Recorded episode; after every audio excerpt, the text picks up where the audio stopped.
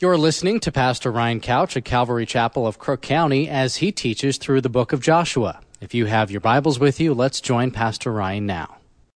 All right. Uh, if you have your Bibles, Joshua chapter 14. We're going to kind of skim through some of this stuff tonight. We are going to read chapter 14, and I want to talk about Caleb here. You remember that Joshua and Caleb were the only two spies that came back with a positive report. Remember in Numbers when, when, they, when Moses sent the spies, 12 spies, one from every tribe, and 10 of them came back and said, Man, there's giants in the land. There's no way we're going. We're going to get squashed like a bug. And two, Caleb and Joshua came back and said, Look, the Lord's with us. We can do this. And unfortunately, the people listened to the 10. And that's what caused them to wander around in the desert for those 40 years. And so we're going to look at Caleb, who is the, the other half of this dynamic duo, Joshua and Caleb, that were powerful men of the Lord, who, who were guys that trusted God. And we haven't heard a lot about Caleb, but we're going to see Caleb and his faithfulness um, here in our text in chapter 14. It says, These are the areas which the children of Israel inherited in the land of Canaan. Remember, we, we've been talking about the land being portioned out to the different tribes. They're now in the land, the promised land, which has been awaited for 400 years. You guys have to kind of think about how long these people have been waiting for this. You know, have you ever had a promise that that you've been waiting for, maybe for a week or a month or a year? Remember when you were a kid and how you couldn't wait for Christmas? Maybe you're still like that. I know Jill's like that. She still opens, she like looks at stuff before Christmas. She's the only adult I know that does that. um, like, I don't even think about Christmas anymore. You know, it's like, okay, spending my money to buy me stuff. Okay, great, you know.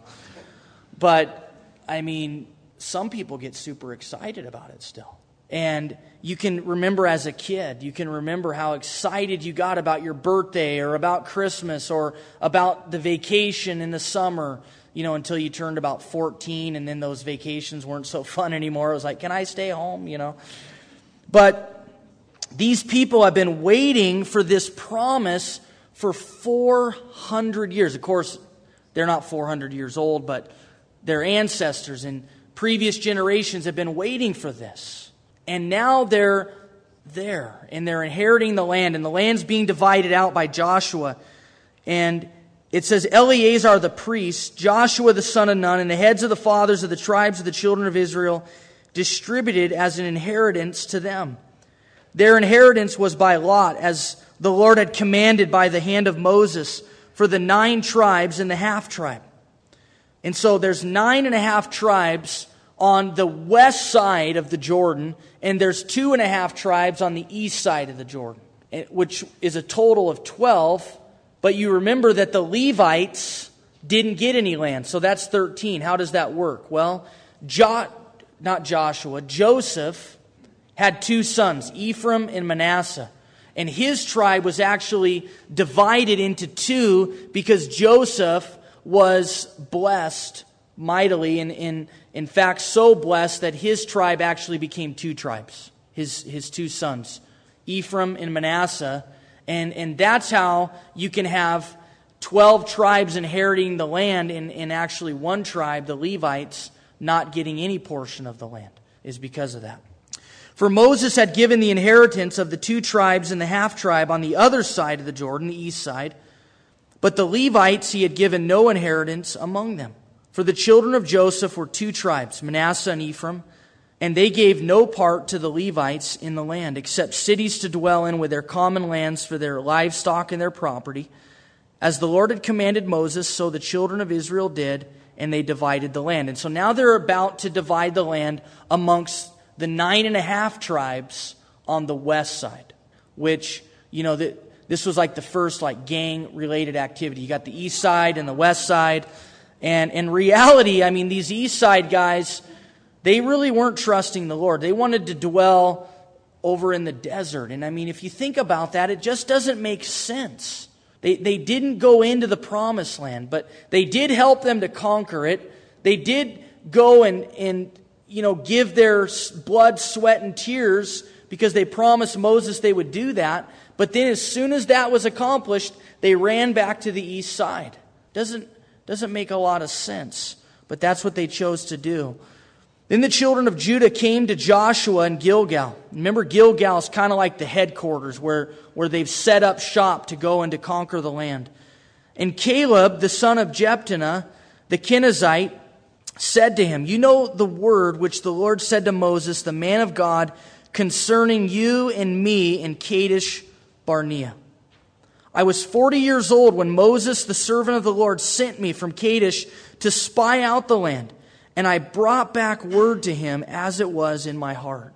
And so Caleb is recounting what had happened 40 years previous to this. That Moses had sent him to spy out the land, and he brought back word. And this word was actually on his heart. He carried these things on his heart. He carried the people of God on his heart.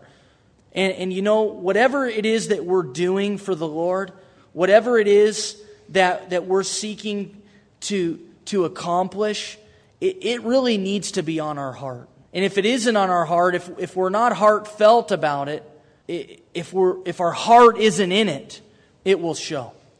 And we've all seen people that are doing things, maybe not even ministry, but, but you've, you've seen people that are doing things and their heart isn't in it. Maybe you work with people like that and their heart's not in it. And that's understandable if you're digging a ditch. I mean, I, I remember a couple summers in, in college, I, the only job I could find was landscaping, and, you know, that sounds cool, like planting flowers and stuff. No, landscaping is digging ditches. That's what landscaping is. And I remember in August when it's 105, just digging a ditch for 10 hours a day, and my heart wasn't in that. My heart wasn't in that at all. And you can kind of understand that, but man, when you're serving the Lord, when you're serving the Lord, your heart ought to be in it, what you're doing for Him. Whatever it is, your heart should be in it. And it says that He brought back word and it was in his heart. Nevertheless, my brethren who went up with me made the heart of the people melt.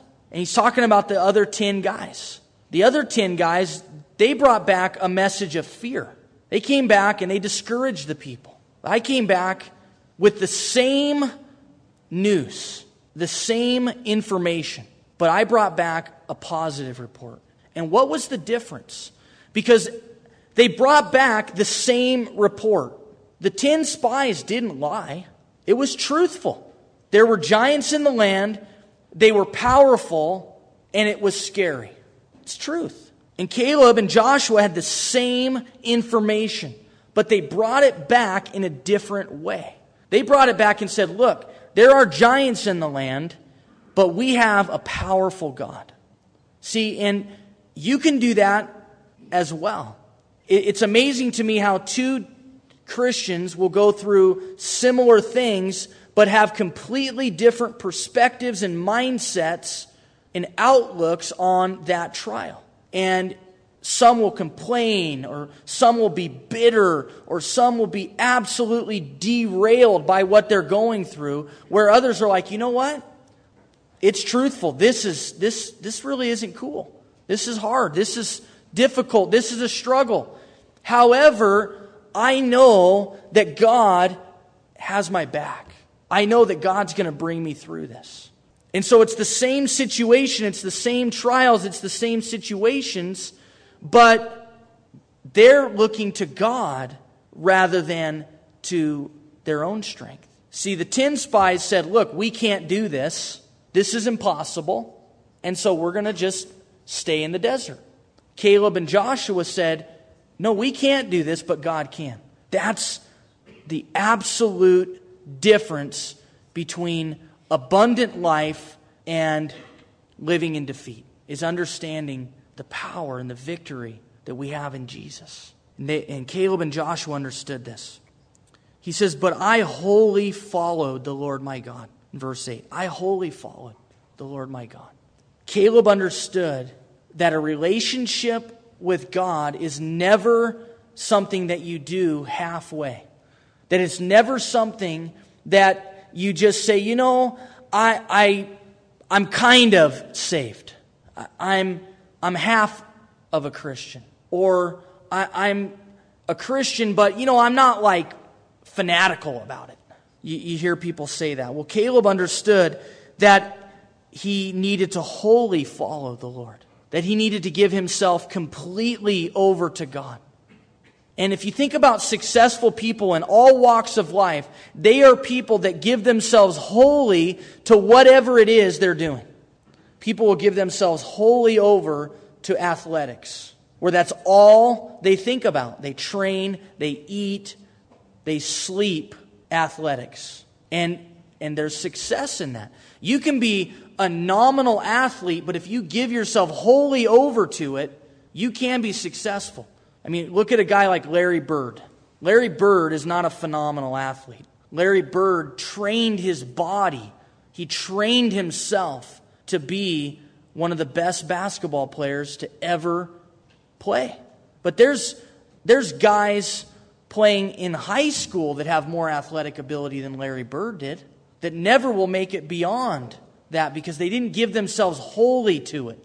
And the same is true in business. It's not the smartest guys that, that make it in business, it's guys that give themselves wholly over to it. And it becomes the, the consuming thing of their life. And it's true in our relationship with Jesus. And you see people who are just kind of nominal, and it shows. And it's convenient Christianity. It's when it fits into my schedule. It's when I can work other things around it. It's when it, it happens to, to be needed at the moment. It, it kind of becomes, you know, like a spare tire.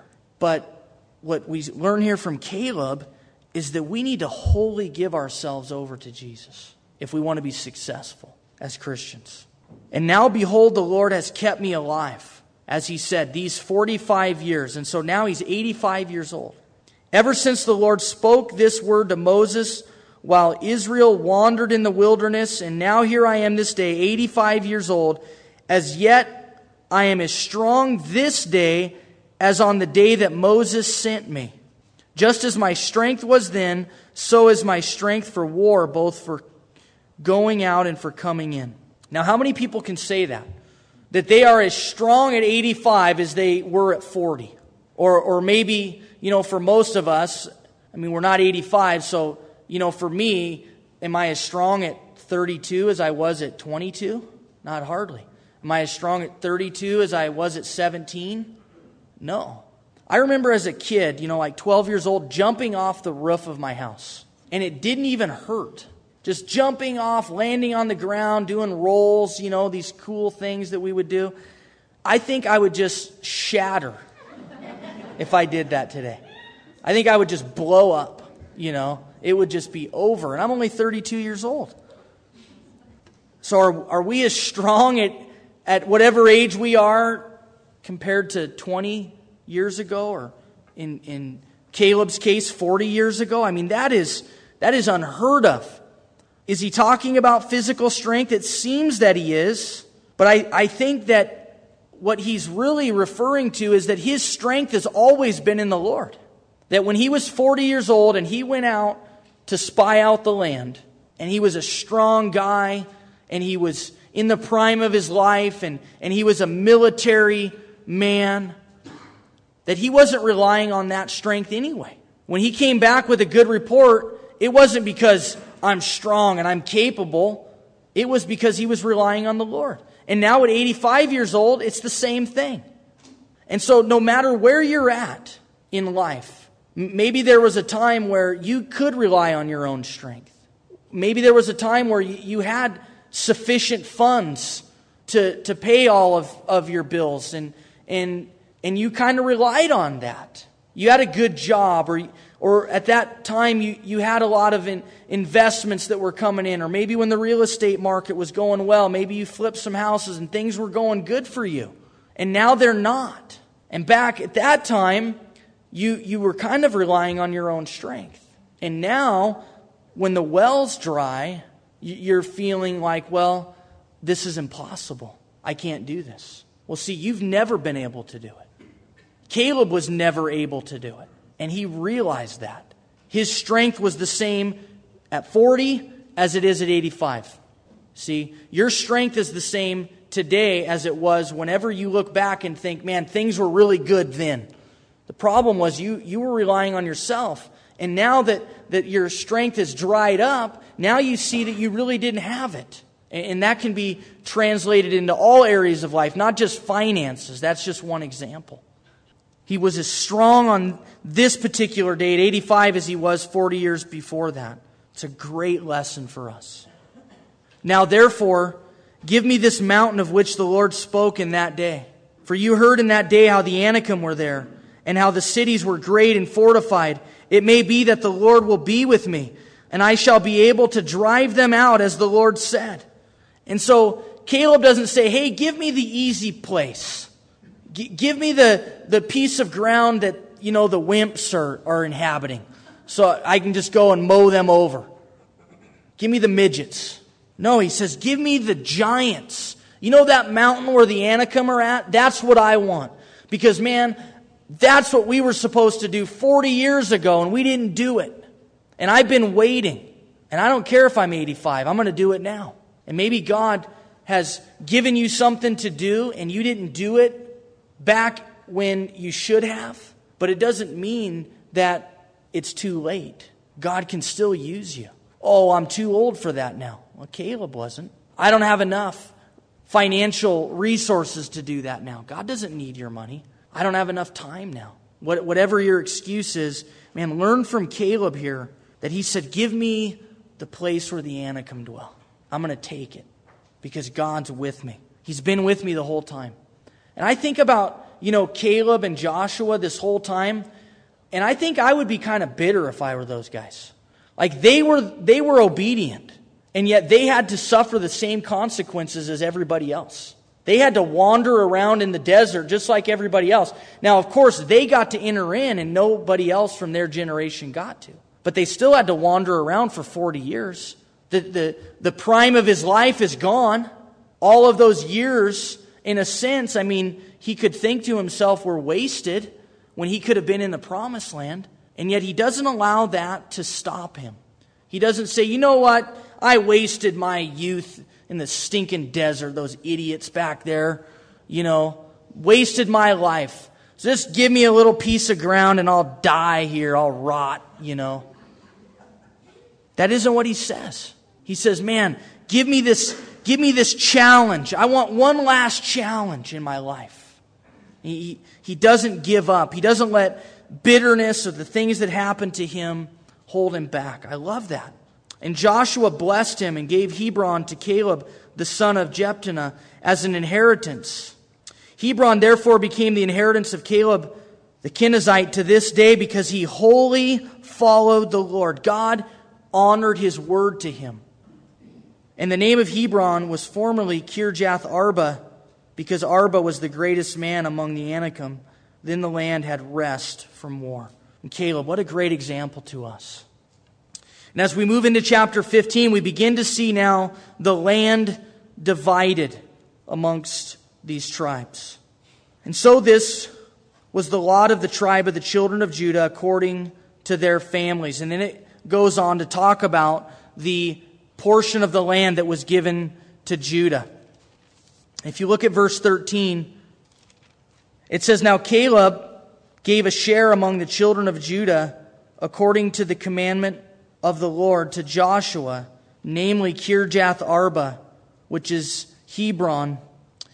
Arba was the father of Anak. And Caleb drove out the three sons of Anak from there. Then he went up from there to the inhabitants of Debir and Caleb said, He who attacks Kirjath Sepher and takes it to him, I will give Achsah, my daughter, as wife. So Othniel, the son of Kenaz, the brother of Caleb, took it, and he gave him Achsah, his daughter, as wife. Now it was so when she came to him that she persuaded him to ask her father for a field. So she dismounted from her donkey, and Caleb said to her, What do you wish? She answered, Give me a blessing. Since you have given me land in the south, give me also springs of water. So he gave her the upper springs and the lower springs. Couple things. First of all, we see Caleb here in his boldness, always wanting to to challenge things, always wanting to, to see what the Lord would have. He, he challenges someone to, to take these giants out, and whoever can do that would, would receive his daughter as a wife. And, and so Caleb, in his personality, was a guy that just loved challenges. And, and you know what? I don't think there's, there's anything wrong with that. Especially as men, we love challenges. And, and we love to be challenged. And you know what? God wants to challenge us. God wants us to be uncomfortable. And if you're comfortable in your life right now, I don't think that's where God wants you to be. And, and one of my sort of philosophies of ministry with, with the people that are in leadership is to give them things that they're not prepared for, to give them things to do that are over their head. Because I want to bring people up where they should be, not to, you know, cater to them and coddle them where they want to be and where they're comfortable at. It's something that, that was sort of instilled in me by, by those that raised me up in ministry. And, and I love to do that. I love to challenge people. And, and that's what we see with Caleb. And, and then we see with his daughter that his daughter demanded a blessing, that she had boldness, that she said to her dad, Give me a blessing. in this characteristic of Caleb was passed on to his daughter. And, and you guys, your characteristics will be passed on to your kids. The, the things that you see in your kids are, are things that they uh, have gleaned from you. And so if, if you're a lazy person, don't be surprised if your kids are lazy. If you're a person that, that doesn't really challenge yourself, don't be surprised if your kids don't really embrace challenge. If you're a person that is nominal in your walk with the Lord, man, don't expect your kids to be on fire. And, and we see that here with Caleb's daughter. Now, of course, there's exceptions to this. But, but our kids, in a lot of ways, are, are a mirror image of us. And we're passing on these characteristics. And, and I think that is illustrated here in the story of Caleb and his daughter. You look at verse 63 of chapter 15, it says, Now, as for the Jebusites, the inhabitants of Jerusalem, the children of Judah could not drive them out. But the Jebusites dwell with the children of Judah at Jerusalem to this day. Now, we know this isn't true, that they couldn't drive out the Jebusites. Now, of course, Jerusalem sits up on a mount, and it would be difficult to take that city. Because if you know anything about, you know, war and military strategy, whenever a city sits up, it's always more difficult because you can see the attack coming. But for them to say they couldn't drive them out is wrong and it's false because God said they could. It's that they didn't want to, that they were scared, that they settled for second best. And we know that Jerusalem didn't actually become a city that the Israelites took as their own until the time of David. It wouldn't be in, for hundreds of years until they take this city because they settled for second best. God had given them their word, His word, that they could conquer the entire land, but they, they, they didn't believe Him. As we move into chapter 16, we see Ephraim and West Manasseh. Remember that half of Manasseh was on the east side. And so Ephraim and West Manasseh, they kind of combine these tribes, and, and they're going to receive sort of a piece of, of land uh, together, combined.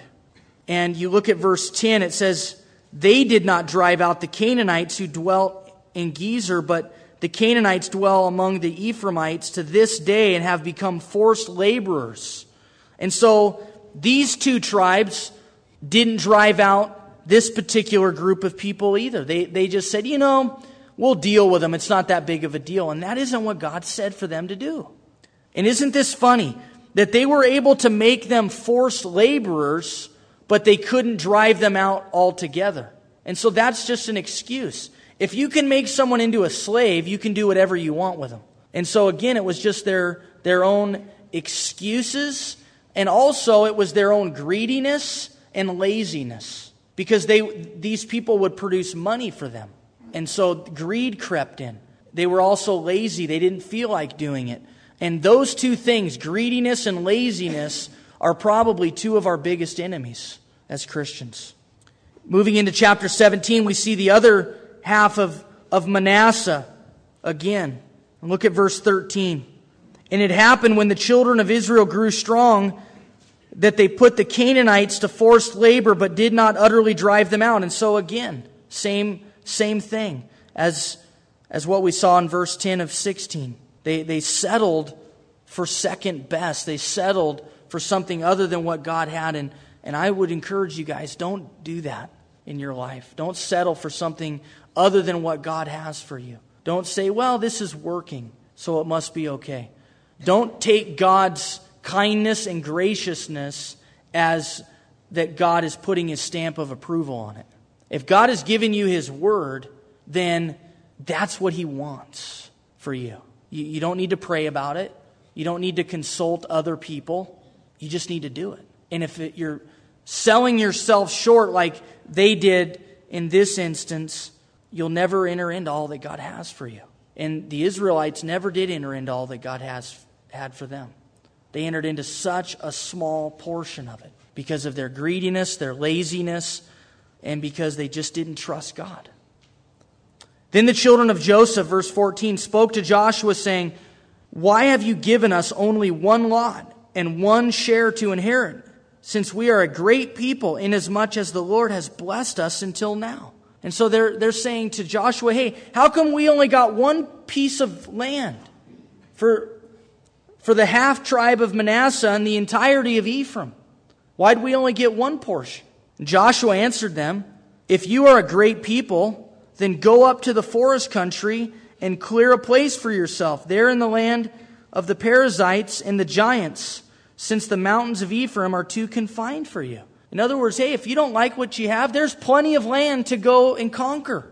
And how many of us kind of complain about what we have and and, and what God is doing when God is saying, Look, I'm not limiting you. I, I haven't set any kind of boundary for you. I, I've given you the entire land to go and conquer. And so, if you're such a great person, if you deserve more, if you think you can handle more, then go do it. Instead of complaining about it, we should just go and, and see what the Lord would have. But the children of Joseph said, The mountain country is not enough for us and all the Canaanites who dwell in the land of the valley have chariots of iron, both those who are of Beth Shan and its towns, and those who are of the valley of Jezreel. And so, they, in other words, th- that isn't enough for us, and we're scared, is kind of what they're saying here. And Joshua spoke to the house of Joseph, to Ephraim and Manasseh, saying, You are a great people and have great power. You shall not have only one lot, but the mountain country shall be yours Although it is wooded, you shall cut it down, and its farthest extent shall be yours. For you shall drive out the Canaanites, though they have iron chariots and are strong. You're a powerful people, Joshua says to them. Go, take the forest land, cut it down, build your homes, build your cities. Hey, they have iron chariots, they're strong people. God's with you. Great lessons for us. Maybe, maybe you've been thinking, man, the Lord doesn't really do much through me, or God doesn't really use me that much, and yet we're the only ones that are holding ourselves back. We're the only ones that are selling ourselves short. chapter 18 Now the whole congregation of the children of Israel assembled together at Shiloh and set up the tabernacle of meeting there, and the land was subdued before them. But there remained among the children of Israel seven tribes which had not yet received their inheritance. Then Joshua said to the children of Israel, How long will you neglect to go and possess the land which the Lord God of your fathers has given you? And so there's seven tribes here that haven't even bothered to go and take the land that they were given. It's like, ah, we don't care. No big deal.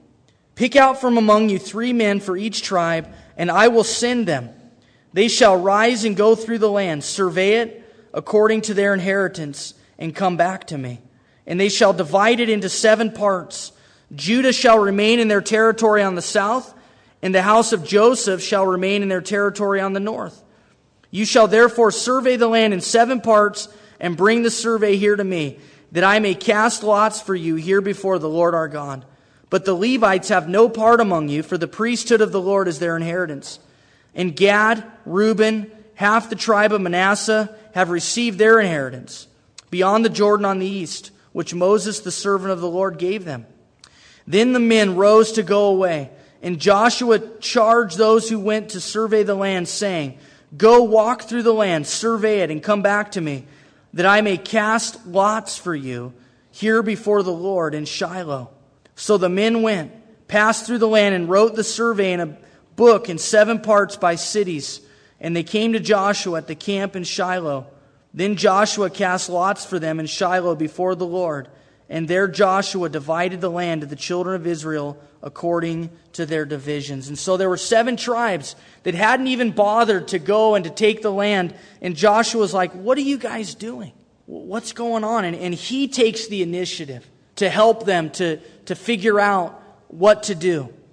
And, and again, we've made this point many times, but it is the main thrust of this book, is that God has already given us the entirety of the land in your life. God has already given you the victory. It's already yours. You just have to go and to claim it for yourself. And that's what I meant when I said that one of our biggest foes in our relationship with Jesus is laziness. Just saying, I don't really care. I don't care to hear from God. I don't care to open His Word and, and to have Him speak to me. I don't care to, to be involved in ministry. I don't care to, to use my gifts. And see, all the excuses that we have, you guys, we have to come to grips with the fact that it really is just our way of saying, I don't care. That we need to be honest with ourselves. I'm sure they had excuses too. They, they were used to dwelling in these tents. They were used to this sort of nomadic lifestyle. They've been doing it for 40 years.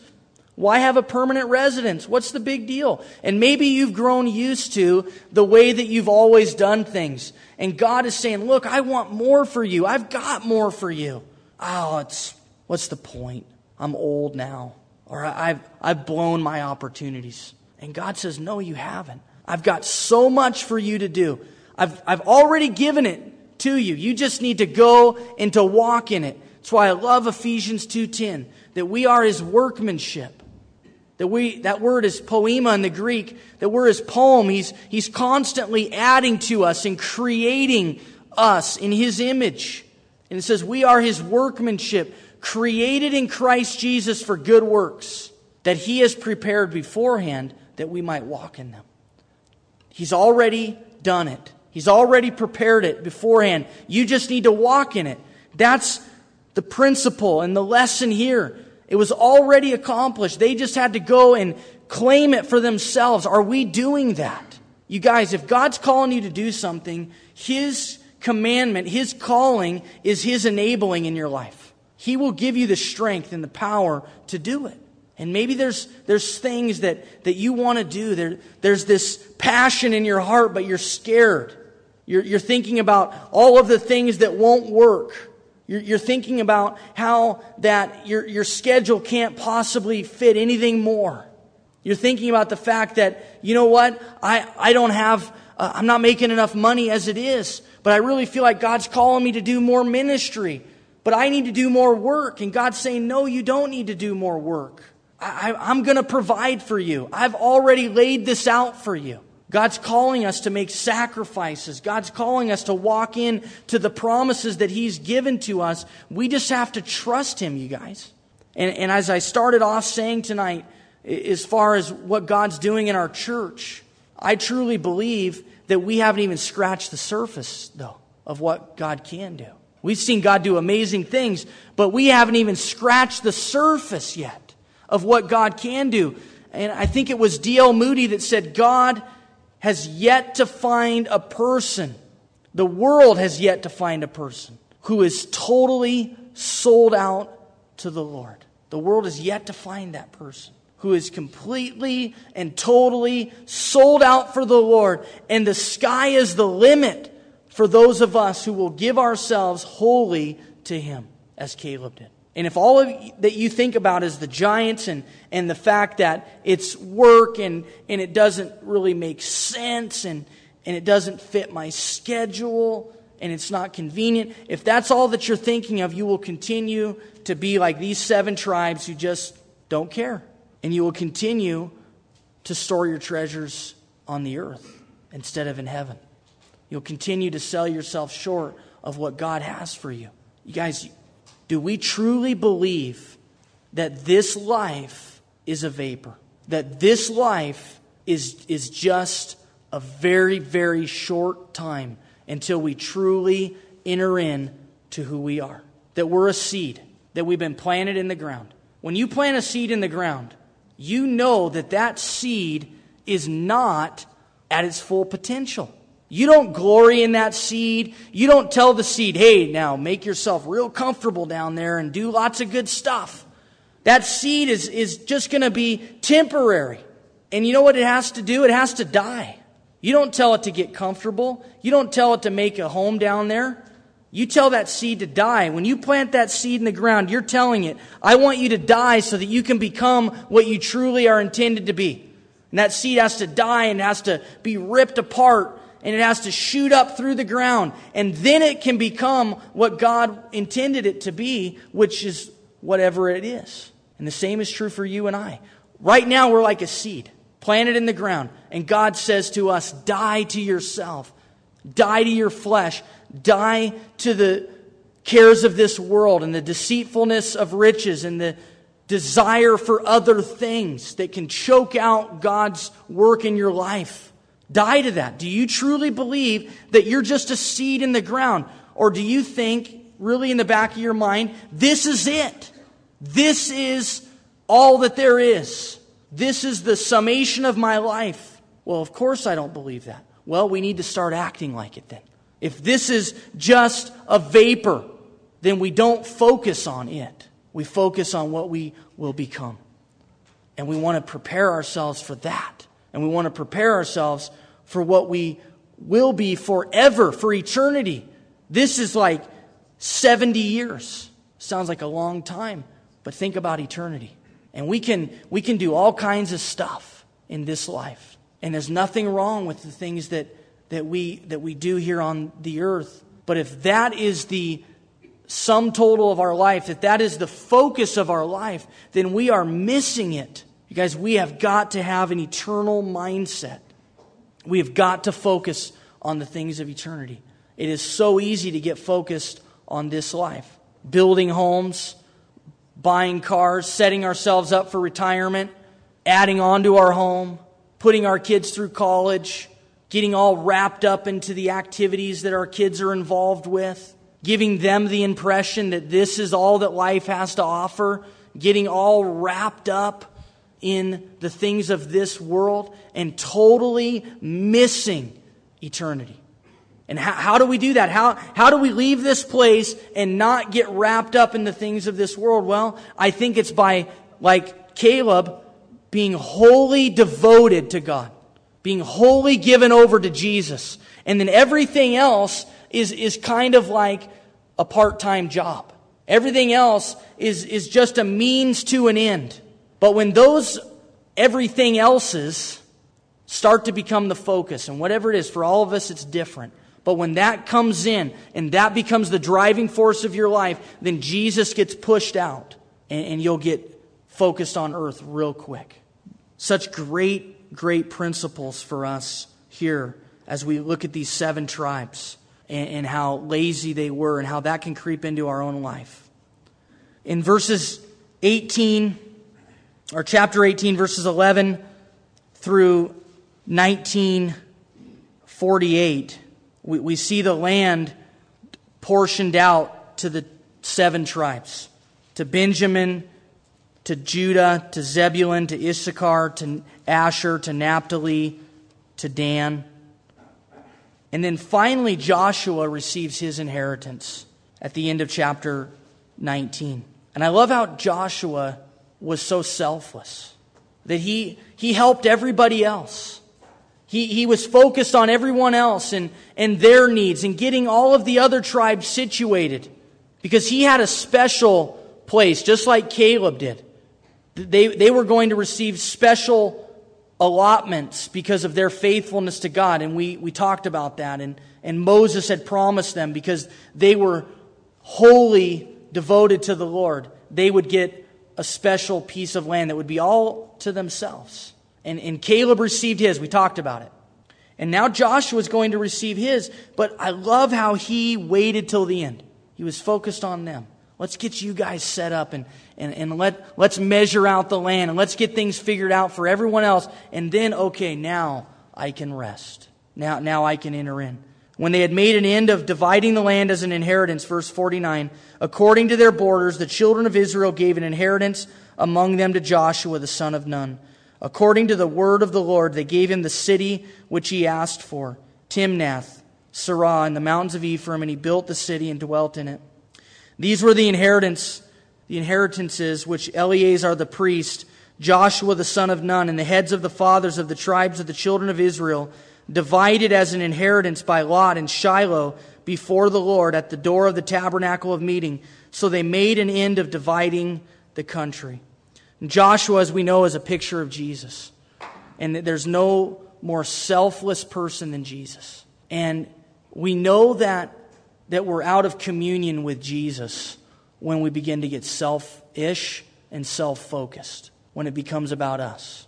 You notice how all of these other tribes were just kind of focused on themselves? Well, how come we didn't get more land? And oh, the giants. And, and it was all about them and complaining. And you know what? That happens in the church too. And, and here's the difference between, between those that, that God is, is really setting apart for his purposes and those that will remain to be completely isolated from what God has, is where your focus is. If your focus is on yourself, you're, you're going to sell yourself short. But when you place your focus on Jesus and you make him the absolute passion of your life, where he will divert your focuses upon other people. When your focus is on Jesus, your focus will then be on others.